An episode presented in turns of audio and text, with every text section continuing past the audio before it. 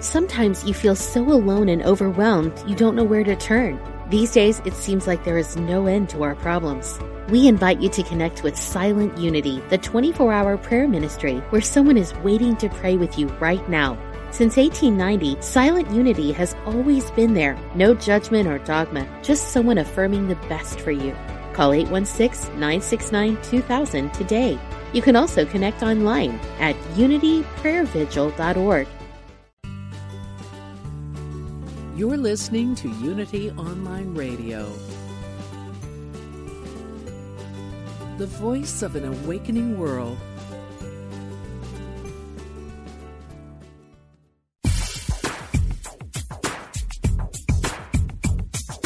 Welcome to World Spirituality, exploring the unity within all cultures and faith traditions, with your host, Reverend Paul John Roach. So, hello and welcome to World Spirituality on the Unity Online Radio Network. Yes, I'm your host, Paul John Roach, coming to you from Fort Worth in Texas. And today is the last in our eight week series on the subject of unity and world religions. And to be honest, I don't want it to end. You know, it's been so much fun. Um, of course, I could do a second series on all the religions that we didn't cover in our eight-week series because uh, it's hard to get to everything.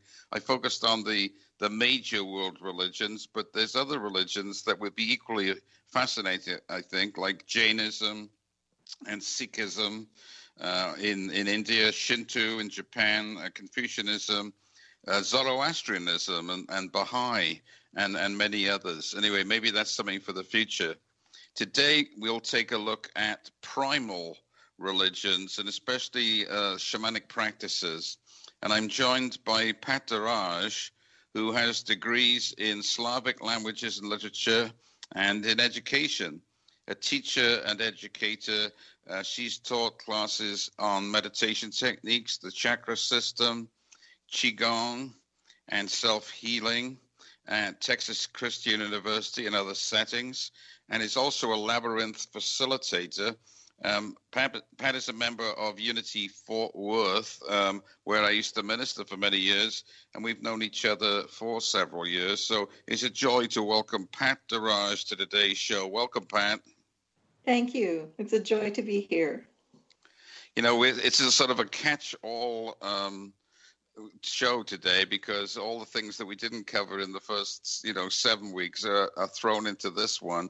But but I really did want to look specifically, at, you know, at primal religions, um, which is the term that's often used these days. You know, primal meaning first, right, or original, um, essential um, religions that are, you know, we might call them native spiritualities, um, the spiritualities of First Peoples, if we're talking about USA or, or Canada. Um, people, the indigenous peoples of this world that have their own uh, spiritual systems. And it seems to me, tell me if I'm right, um, it seems to me that a lot of the uh, commonalities there uh, amongst those primal religions uh, to do with uh, you know the connection being made between this world and the and the spirit world, right? Between the world of quote ordinary reality and then the, the world of limitless um, possibility, the the world of spirit, and and often the shaman is the sort of um, the the mediator, right, between those two worlds. Is, is is that a fair summation? Yes, I would say that the shaman keeps the balance between between those worlds. Right. Through uh, ritual and through ceremony, and but not just the shaman, also the the ordinary people with all of their rituals. So the um, you know, yeah, you know, I was thinking about when you said that. I was thinking about the um, you know, the Native American uh, First Peoples idea of the hoop of the world. You know, this this idea of the circle, and they they draw mandalas similar to you know the mandalas you might find in the in the in, in Asia, right? Um, this uh, this idea of mm-hmm. wholeness and completeness. Exactly, and so what a shaman does is when the circle becomes broken, they they have ways to complete the circle, to repair the circle to bring back the missing part. and sometimes sometimes um, a ritual or a ceremony can be forgotten or in modern times people have forgotten what they may do something and then not remember why they're doing it. There's a wonderful story in, in my favorite book uh, by the the author is telling about how she goes camping with her family. And she would see that in the morning when they would wake up, her father would make coffee. And before he would drink it, he would pour some of the coffee on the earth every morning before before he drank it. And she would ask him about it, and he wasn't aware of why he was doing it. He couldn't remember why he was doing it, and that really bothered her. and she looked she learned about sacred tobacco offering which is a very a very common offering you offer the tobacco to the earth out of respect and gratitude for uh, the land and for everything uh, it offers that's the reciprocity and it's like she says that it's like the offering saying we offer it and we say here we are and the land says back to you here are the ones who know how to say thank you. Hmm. Here are the ones who know how to say, we reciprocate all that you have given us. And it's not, um, it's, you're not giving a lot because the earth has everything. The earth already has everything. So, what can we give the earth? But you're giving something of yourself to the earth in these small rituals. There are uh, the people in the Andes in Peru, when they meet each other on a path on a mountain trail, they give each other a little branch of coca leaves. To them, coca leaves are very sacred. And so they exchange a branch of coca leaves and then they turn to the nearest sacred mountain and they blow across the leaves towards the mountain. Mm. What they're, they're doing is they're giving the mountain the essence of the plant and knowing that the energy of that plant is going to come back to them.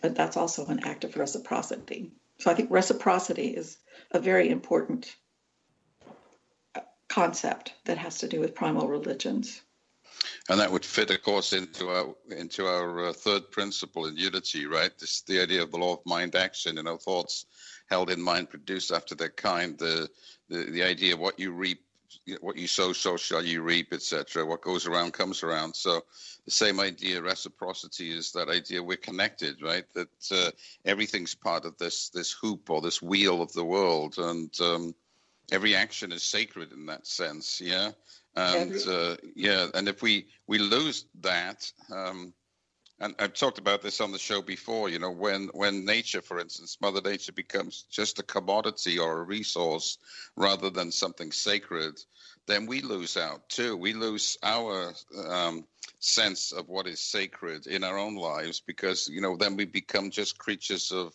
commodification, you know, and and money and uh, economics rather than being attached to something deeper, right? And, and I love what you said too about it doesn't have to be a big thing. It's it's a it's a moment of mindful remembrance, if you like. It's um, it's not like we have to give everything up to follow this. It's just making it a part of your everyday, right? Making it a natural thing just pouring a little bit of your coffee. So did he ever find remember why he poured the coffee then? That, that's the start of the story.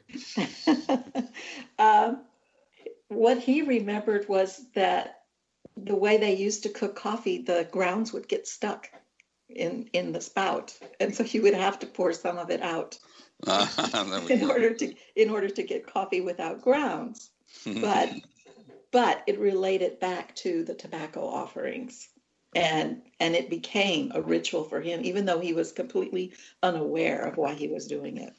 Right. was, interesting that was still in him still passed down from his ancestors right. So you said it was your favorite book. What is the book? Yes. It's uh, braiding sweetgrass by robin wall kimmerer. Mm, interesting. I love yeah, the name. She's, Anish- she's Anishinaabe, Anishinaabe, a scientist. She's a professor, and she has learned how to speak the language of her ancestors, or one of the languages, which is Potawatomi. Yeah, wonderful, wonderful book. Yeah. Yeah, thank you. I've never come across it, so I'm going to look out for that. That's great. You know, one thing that that I like about uh, primal spiritualities that, and, and, the examples you're giving as well is, that it's very um, down to earth. You know, it's it's very embodied, isn't it? It's um, you know, sometimes in unity, um, we we talk a lot about uh, new thought and uh, divine mind, and uh, you know the fact we can change our lives by changing our minds and our consciousness, which is very true and wonderful. Um, but sometimes I, I, feel we can get too much into our heads. You know, we, we're too much using words and ideas and, and thoughts uh, rather than grounding ourselves in direct experience. And I think we all yearn for that. You know, that's why there's a yoga studio um, and other modalities, you know, on, on every corner these days, because I think people are yearning to be in their bodies again. And so I think there's something that Unity can learn from primal spiritualities is uh, is to make it very um, you know very real, very very um, I wouldn't say uh, maybe it is ordinary, very ordinary, but you know, to sanctify the ordinary. Exactly, and that's that's why I brought. Um, not why I brought. I did not bring it. I took over an active meditation class at Unity Fort Worth, mm-hmm. and and that was all about involving the body in in meditation we would dance, we would chant, we would uh, do qigong. Uh, that's where I started teaching my qigong classes. Was in the active meditation class, and it's it's all about integrating the mind, the body, the spirit, the emotions. Right, absolutely. There's nothing wrong with the mind, is there? There's nothing wrong with having these no. thoughts and using affirmation. It's just they're not the only thing. That's that's the that's the idea here, and there's that holism. So if if uh, we we were looking at the five principles in relation to uh, the religion that we are studying, um, in terms of God, if you could sum up the the, the first people's uh, i know again it's a very vast subject i know it's it's difficult to generalize but it seems to me that there's this concept not of a a personage right but of a spirit you know um Wakan Tanka i think they call it in in the sioux nation right the great mm-hmm, spirit yes. um this idea that uh, the shamans are in touch with the spirit which is everywhere present right it's there's no limit to it there, there's no limit to it. It's it's in everything, and it's it's like with the the Andean people. It's in in the mountains. It's in the mountains, in the rocks, in the caves. It's in the plants and the animals. Look at uh, the practice of having totem animals. They're they're you're communing with the spirit of the animal. You're learning from the spirit animal. You're receiving messages through the spirit animal. I remember stories of that uh, Wendy, your wife, told me about uh, encounters with spirit animals mm-hmm. and and the lessons received from those encounters. Spiritual messages. We're connected to everything.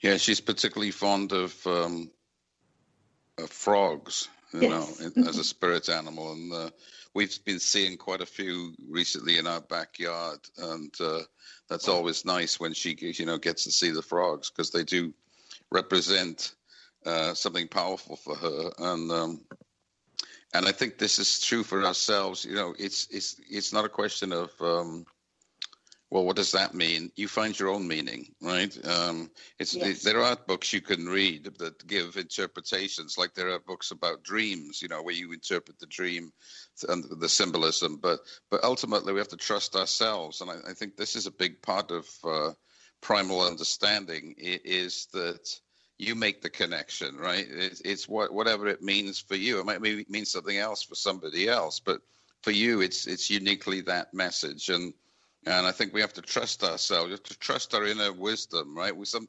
sometimes we don't. We we've lost touch with that that trusting of our own integrity and our own intuitive awareness.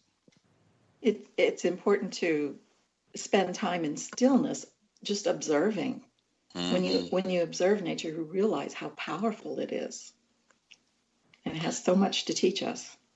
You know, I came across a, um, a haiku the other day that really spoke to me, and I I, um, I wrote it down. In fact, I put it up on Facebook. Um, but for me, it, it, made a lot of sense right now during COVID 19. It says, When I look closely, when I look closely beneath the, the hedge, mother's heart flowers have blossomed. And I love that for some reason because it's very simple, isn't it? There's not a lot happening there. Um, and yet there's everything happening there. You know, when we look closely, like you said, be still, watch, look um, beneath the hedge. You know, normally we're just focused on the problems in our lives, the hedge, the barrier. But beneath the hedge, mother's heart flowers have blossomed, right? There's there's good things happening, and I love the name Mother's Heart because it's it's that connection to the the feminine or the receptive, the uh, nurturing part of ourselves that's there that are blo- that's blossoming, and, and even in the midst of the the barrier that we might perceive the hedge to be, right? Mm-hmm. So there's that there's that connectedness. Sometimes the only way urban people have to be connected is through a pet. Yes. And, and if you really pay attention, that that pet will tell you when it's not feeling well, when it's when it needs something from you. But if you're not paying attention, then you're you're spending hundreds of dollars at the at the vet's office. Mm-hmm. Well, we, we we had a dog for many years, and who passed from cancer, and we were very sad about that. But during the time that we knew him, you know, we we learned so much from the from that pet. I mean, they yeah. they have definite personalities. Um, I remember if I, when I used to get sad about something, uh, the the dog would come to me, you know, and then and offer me compassion and sympathy. Um, and it's like that's amazing, you know. Or when we got angry, sometimes we have a, a tiff or something, uh, as as my couple do sometimes. The dog would slink away upstairs, you know, didn't want to be part of it, and um, highly sensitive, you know, to to emotion and and uh, the higher feelings, you know, the the emotions that uh, that are tender. Um, so it, that that that really amazed me. I mean, it didn't surprise me because I I knew that every living thing has has awareness, but I was quite uh, moved by the way that that dog talk about reciprocity. That dog was able to give back to me and to my wife so much. You know, we provided for it, but it provided for us. That's beautiful. Yeah. Um, I once went to a heart meditation retreat. And when I came home, my cat wanted me to pick him up. And he put his head against my heart and did not want to move. Did not want to move from, yeah. from that place. Wow. It was, it was my, he could tell that my heart had been opened completely in that retreat. It's a very beautiful thing. Absolutely.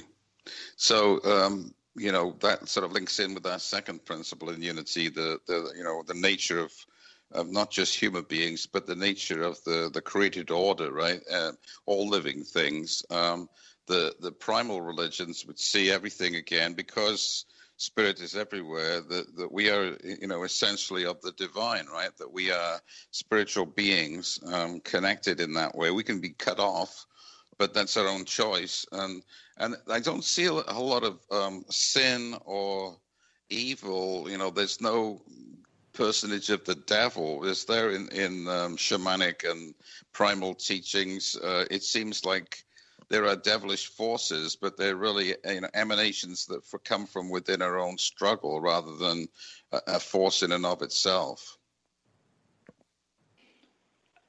I I think that's true. And what I see or what I understand from shamanism is there's a lot of self-responsibility. Yeah, and so and then when when you neglect to take responsibility for your own actions, that's when those seemingly evil forces come into play. Right. Yeah. And of course, you know, the, the, the, shamans are very much into the the subconscious, aren't they? You know, the the realm uh, mm-hmm. between spirit and us is often the subconscious because there's so much going on in those recesses of our being and and so when you go into those places you know it's it can be a little scary sometimes right? There's there's a lot of things buried hidden there um, and and it, it's uh, if you're not careful you know that you you need strength to to maneuver through those places. So you know sometimes they can appear in a very fierce form. I mean i know you know, some of the gods and goddesses that associated with this, uh, the tantric or left-hand path, you know, say in Tibetan Buddhism, you know, very um, scary looking, you know, and I think that's true in the, you know, uh, shamanism in, in Siberia. There's these uh, images and entities. Um, I know people have talked about the same thing in, in South America, you know, when uh, you do ceremonies around sacred herbs and, and substances, that uh, you know you need a, a, guide to help you because things come forth that are that are quite frightening. And so, on that subject, what do you think about the use of um, hallucinogenics and other uh, herbs and drugs? You know, we have the peyote tradition in in some uh, parts of the American Southwest. Um, there's ayahuasca now; it's become a popularized thing, you know, from South America.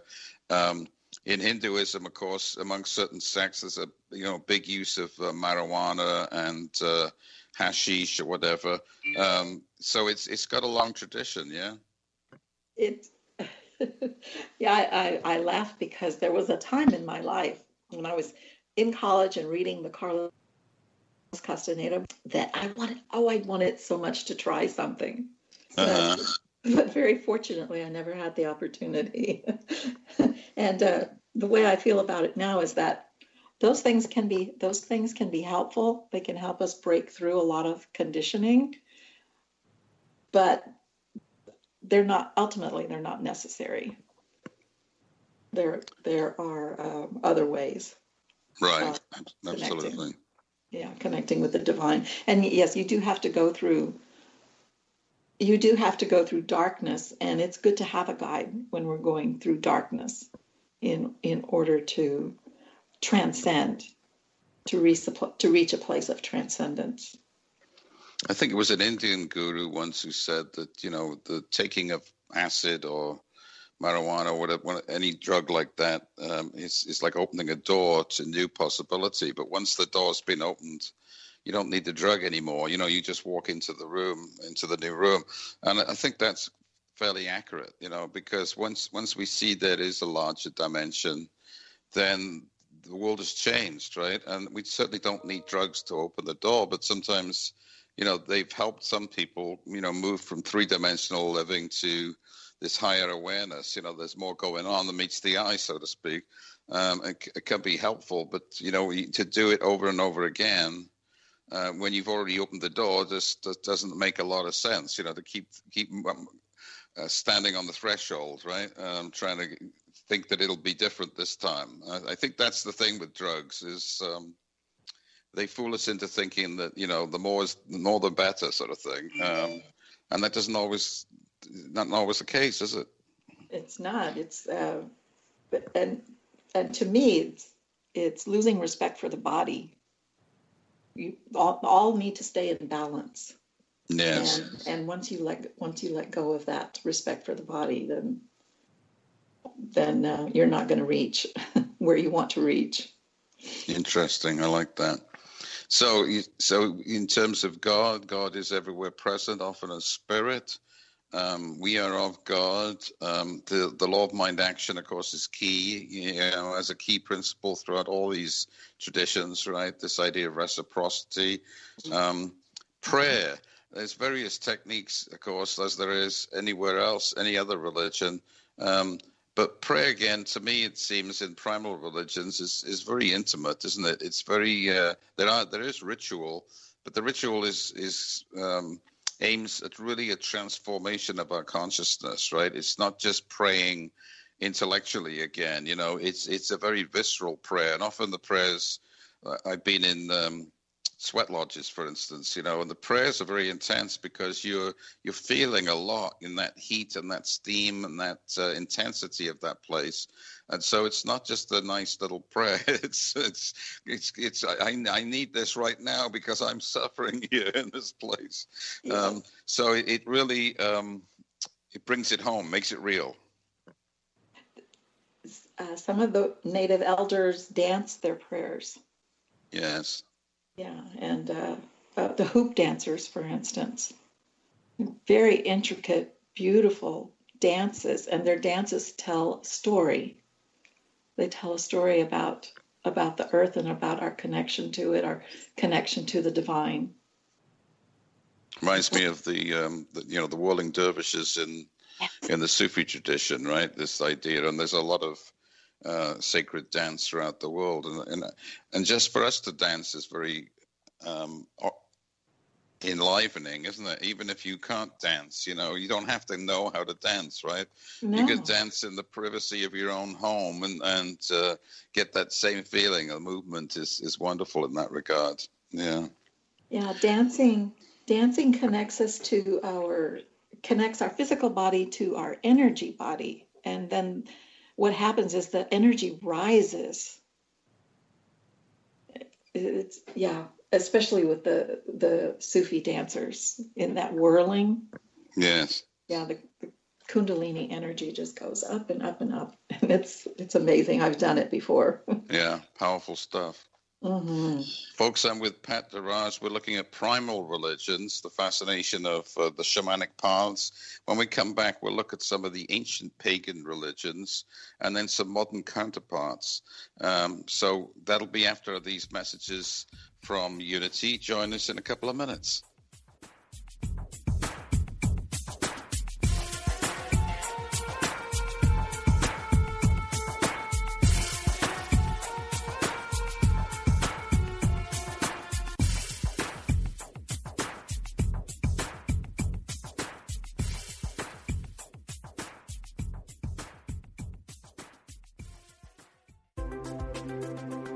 Are welcome. We're glad you found us. Unity Online Radio, the voice of an awakening world.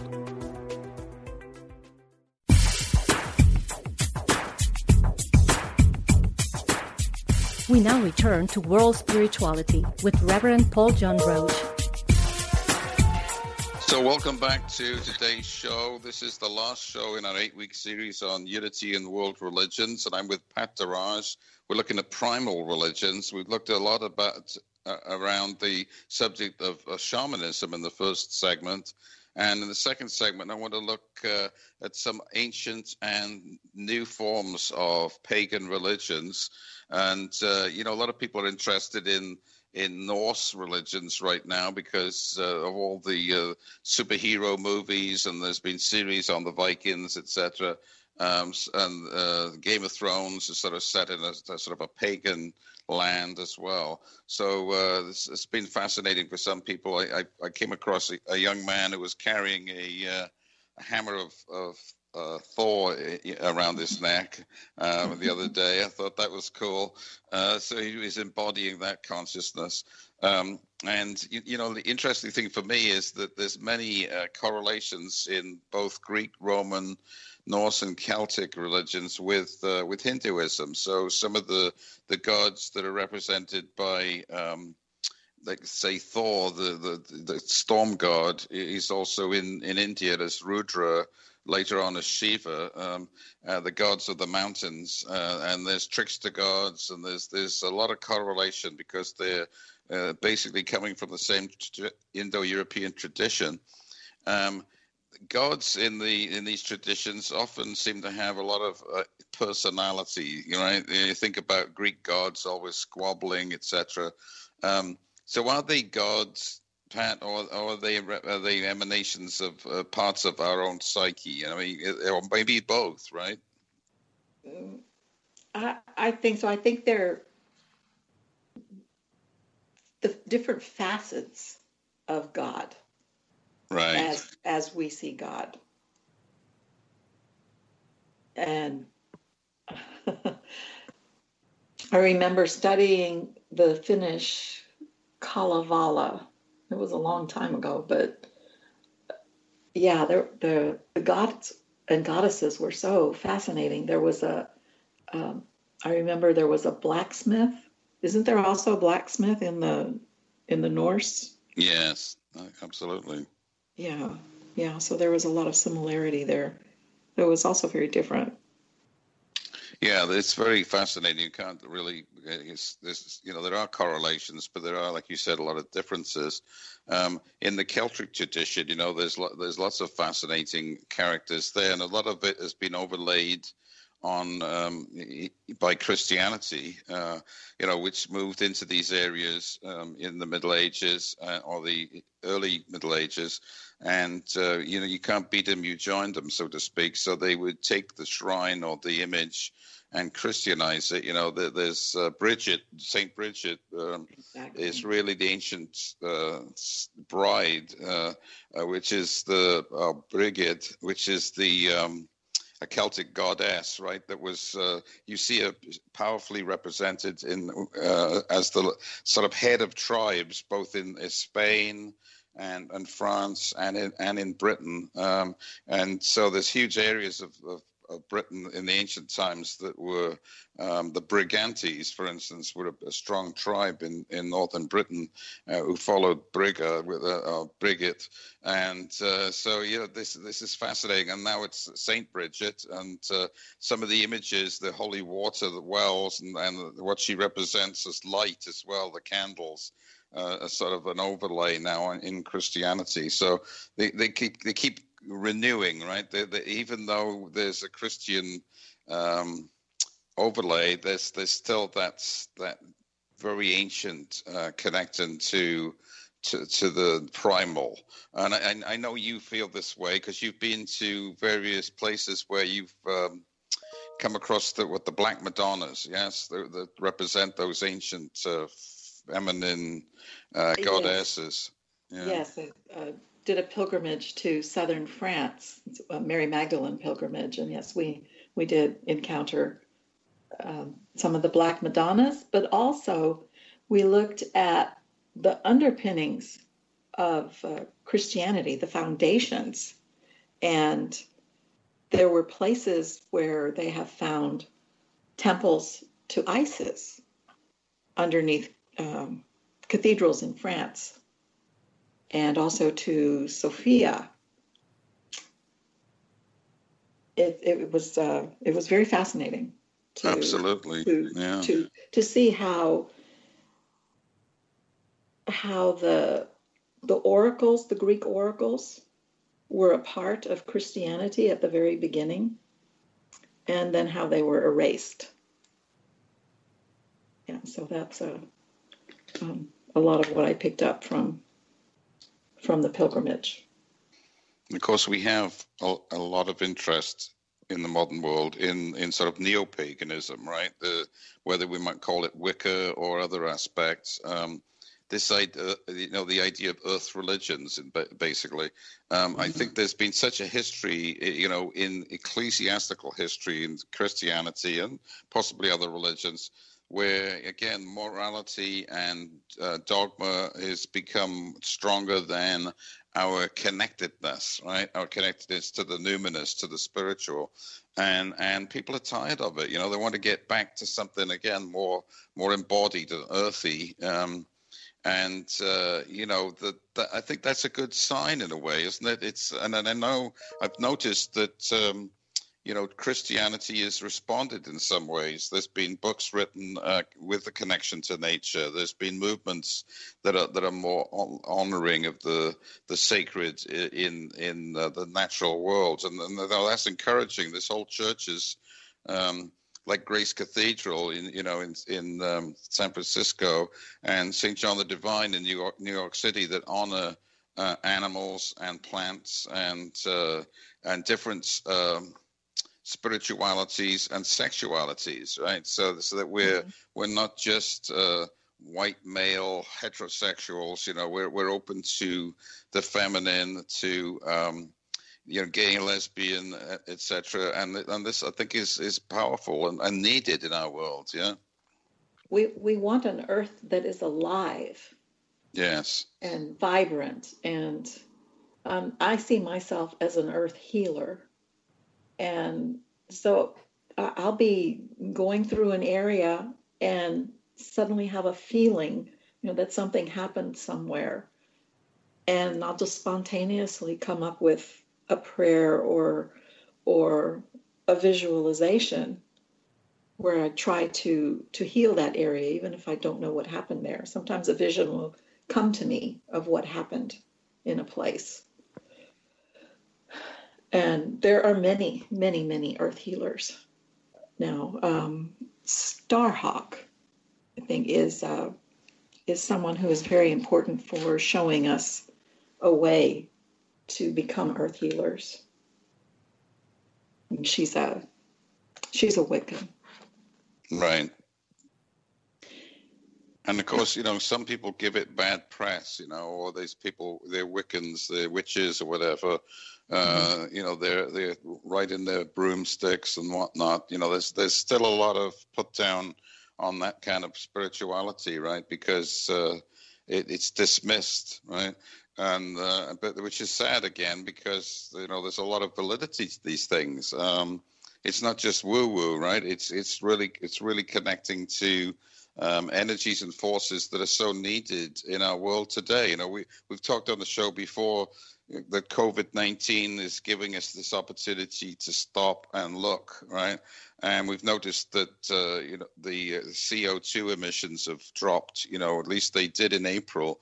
Maybe changing again now. We get we're back on the street and everything, but um, you know, Mother Nature's had a respite here, and and it shows that we can do this. We can lower levels if we're a little more mindful about how we use our technology.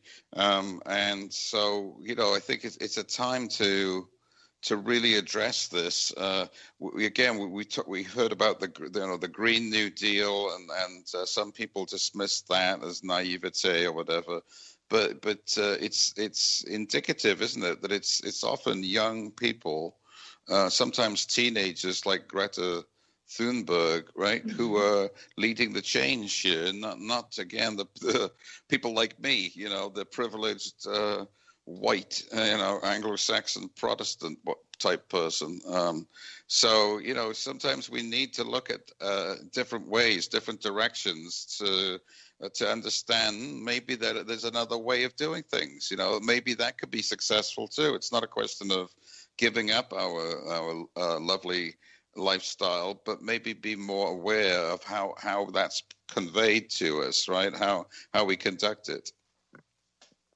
Uh, speaking of the of the young people, uh, I think they're very observant and they're very aware of what they're inheriting and what they'll be passing on to their own children. And they're and they're activists. I love seeing that. Yes. They're the, the when I've given young people opportunities to go into the woods or or into the prairie and to learn about what is there they love that. They love learning about this world that they're living in.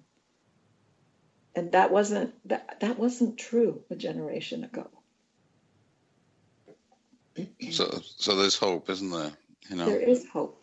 There is hope. Yeah. You know, I know you, you, like you said, you went on that pilgrimage. The, the idea of pilgrimage is very ancient, right? Um, in in India, they've been um, on pilgrimage to holy sites and to holy rivers, you know, for millennia. And uh, in Christianity, there's been the you know the pilgrimage to Jerusalem, or the the very popular one now, the Camino to um, uh, Santiago de Compostela. You know, the the grave of Saint James there in northern Spain. Um, and there are other pilgrimage routes. What, what is it that's so special, do you think, about? And again, in in, in the Islamic tradition of the Hajj, going to Mecca once in a lifetime is considered to be highly um, fortuitous. So, you know, what what is it about pilgrimage that's so attractive? Do you think? Mm. I have some stones on, on a path in my garden and with some sayings from people. There's one from Thich Nhat Hanh, and it says, The path around our home is also the ground of awakening. And another says, Pilgrimage unleashes synchronicity. There mm. is there is so much that we get by using our bodies to walk, to walk on the earth, to connect on the, the earth in that way. When I start out on a walk, it's usually my, my mind is usually dominating the experience. But the farther I walk, I start to notice the world around me and the nature sparks curiosity and that leads to wonder and awe and soon I'm in my heart and praising and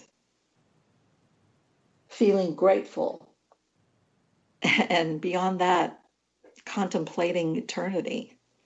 And so the act of walking itself is, is one that changes us.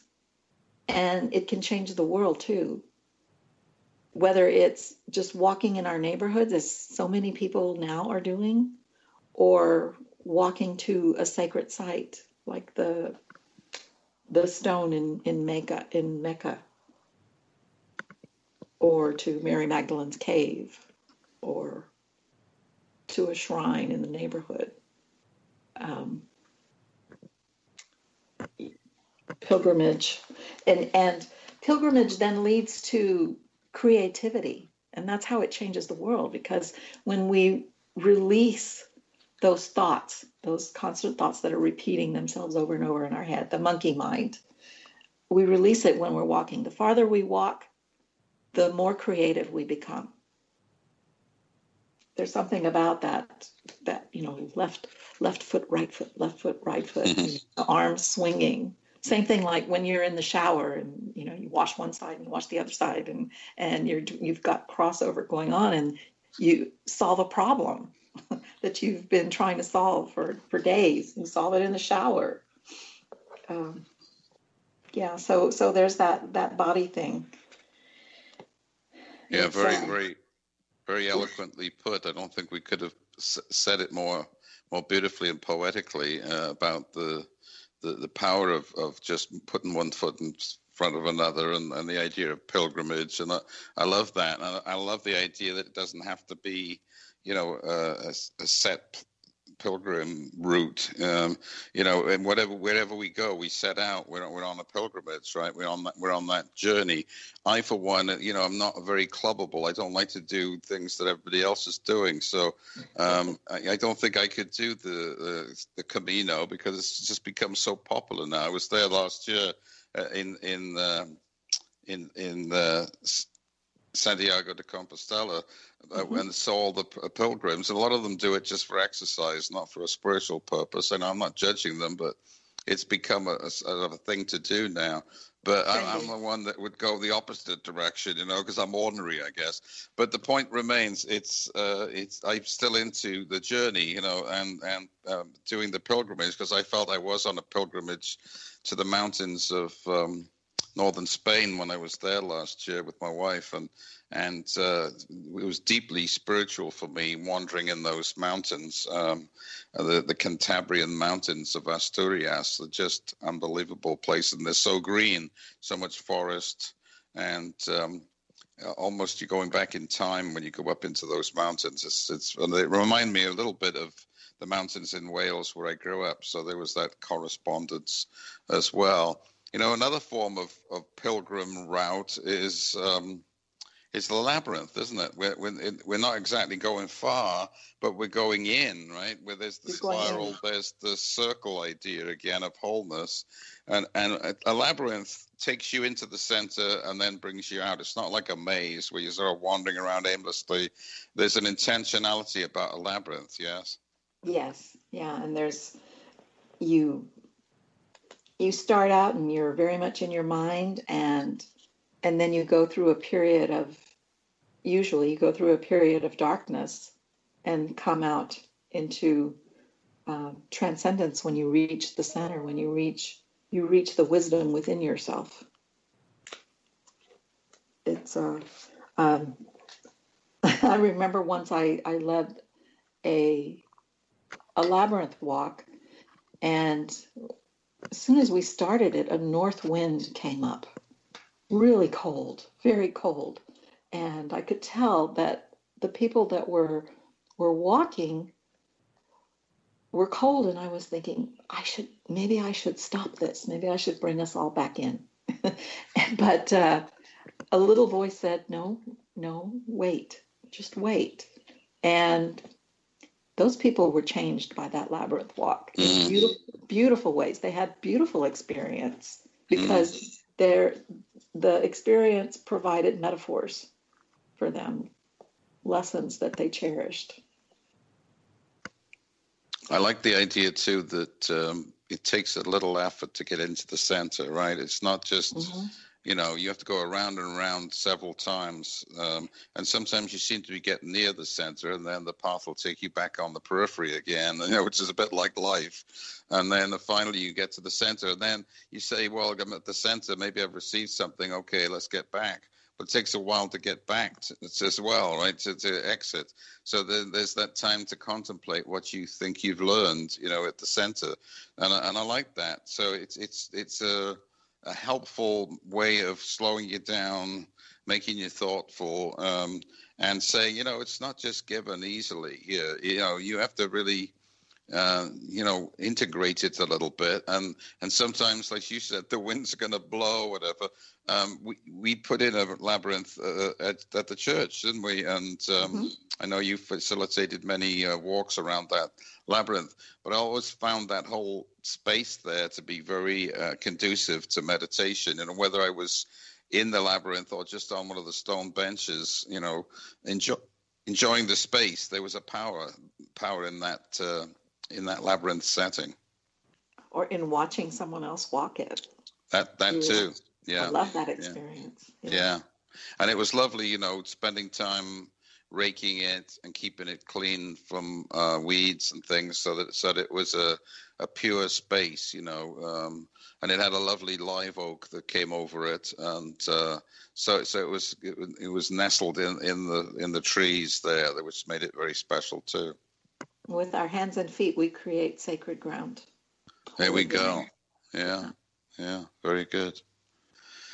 Well, you, before we finish, um, I want to uh, discuss just a little bit. We talked about in the break. You know, we need something that's lighthearted um, in our spirituality in our lives today because it gets awfully heavy sometimes. We worry about COVID nineteen and the political response, and you know, where do we go from here, etc. Uh, you can't help but read some of the the fear that's out there on Facebook and other social media. Um, so there's this new religion, folks, um, that I like, and uh, it's called Dudeism, and uh, it's only been going for a few years, but I think now it says there's only, almost half a million dude priests, and it's the Church of the Latter Day Dude, and um, it's based on on a film you may have seen called The Big Lebowski and um, Jeffrey the Dude Lebowski is is a sort of a slacker, hipster kind of guy who um, likes White Russians. He likes bowling. He likes to take baths, but basically he's a slacker, and he embodies a sort of a Taoist uh, lifestyle, you know, which is sort of easy. Uh, don't sweat it. Go with the flow. And so Dudeism is all about that, lifting up. Um, those ideas, and uh, it links also with um, transcendentalism and um, some of the teachings of the Greeks, uh, Epicurus and Heraclitus, and uh, other people like that. And, and so it, it's it's it's saying just take a take a load off, you know, relax. I'm not sure we all want to become slackers um, or dudes. But as as the saying goes, the dude abides, and uh, he abides just by being present to what is, and, and so that's attractive to me. I don't know, I don't, I don't know if you're about to become a, a dudette, uh, Pat. Are you? well, I think so. I'm I'm retired too, and there's a lot to be said for for relaxing. Uh, so much comes out of it. I, I have like bursts of creative energy because I rest. yes. Yeah. There we go. So you know, there's there's something to it that I like. It's, it's the idea of taking a load off. Don't get too heavy about everything. Um, it's it's you know, let, live and let live mentality. Um, the the movie's quite funny because all kinds of strange things happen to the dude during the the uh, during the film, but he abides. He get, he gets through it all. Um, and so so we can learn something something from that just just to lighten up so we're at the end of our eight week series. I hope you've learned something about not just world religions, but how they tie into to the unity way of uh, approach to the five unity principles. It's been a fascinating uh, subject for me, uh, a student of world religions myself. I hope we've made sense and given some practical help. Uh, maybe there's a particular religion that you've uh, come across in our study that you thought, mm, I want to find out more about that. Um, that resonates with me, and that's going to help me understand unity a little more uh, deeply, perhaps. So, so that's good if that's the, the case. Um, or if it's just been educational, that that's good. That's good too. Um, Pat, if people want to get hold of you and and find out more about what you do, do you have a a contact uh, website or anything? What's what's the best way? I don't have a website, I, but they can email me at pdorraj at gmail.com. And that's D O R R A J, right? Yes, P Dorraj, Mhm. double R, right? Very good. And again, you can contact me at pauljohnrhodes at yahoo.com. Um, and look at my website, pauljohnrhodes.com. Love to hear from you. Also got a, a Facebook page on World Spirituality. Um, I'd love to get feedback, uh, what you thought of these this series, and uh, ideas for the future. And so uh, please uh, be in touch, and let's have a dialogue around some of these wonderful, wonderful subjects. If there's one word that you would want to impart to our listeners today, Pat, what would it be? Ah, walk barefoot. That's two words, but That- that's okay. You can have two. Take your shoes off, right, and go go out. Can you go outside? kiss the earth with your feet. Kiss yes. the earth with your feet. All right, that's that's excellent. Fits in very well with uh, exactly what we're talking about today and the embodiment of it. Um, and there's power, isn't there, when you do that? You know. Um, Yes. Yeah, that's that's Yeah. great advice. Next week, folks, actor and writer um, Royce Christyn joins me. Uh, he- he's going to talk about his book called "Scripting the Life You Want: Manifest Your Dreams with Just Pen and Paper." Scripting the life you want. So that should be interesting. Um, so uh, tune in then. Right now, I want to say thank you, Pat, so much for being on the show today. You you brought a very um, sweet and poetic sensibility to to what we discussed. Thank you for that. Thank you, Paul. I loved having the opportunity. It was a pleasure. Excellent. And thanks, folks, for tuning into this show and all the other shows on uh, Unity Online Radio. We are the voice of an awakening world. And uh, we're moving forward into June. I know that's Pride Month. And so we'll be focusing many of our shows on, on subjects around uh, pride and uh, gay and lesbian and other uh, rights and activities uh, that, that are important to our world right now. Um, so I'll have a whole range of shows in June on interesting subjects. Um, I hope you can join me. Uh, until then, be safe and uh, continue to keep the high watch. Uh, we know we can get through anything. Uh, we'll remember to uh, stay centered in spirit and kiss the earth. Thanks for listening. This is Unity Online Radio, the voice of an awakening world.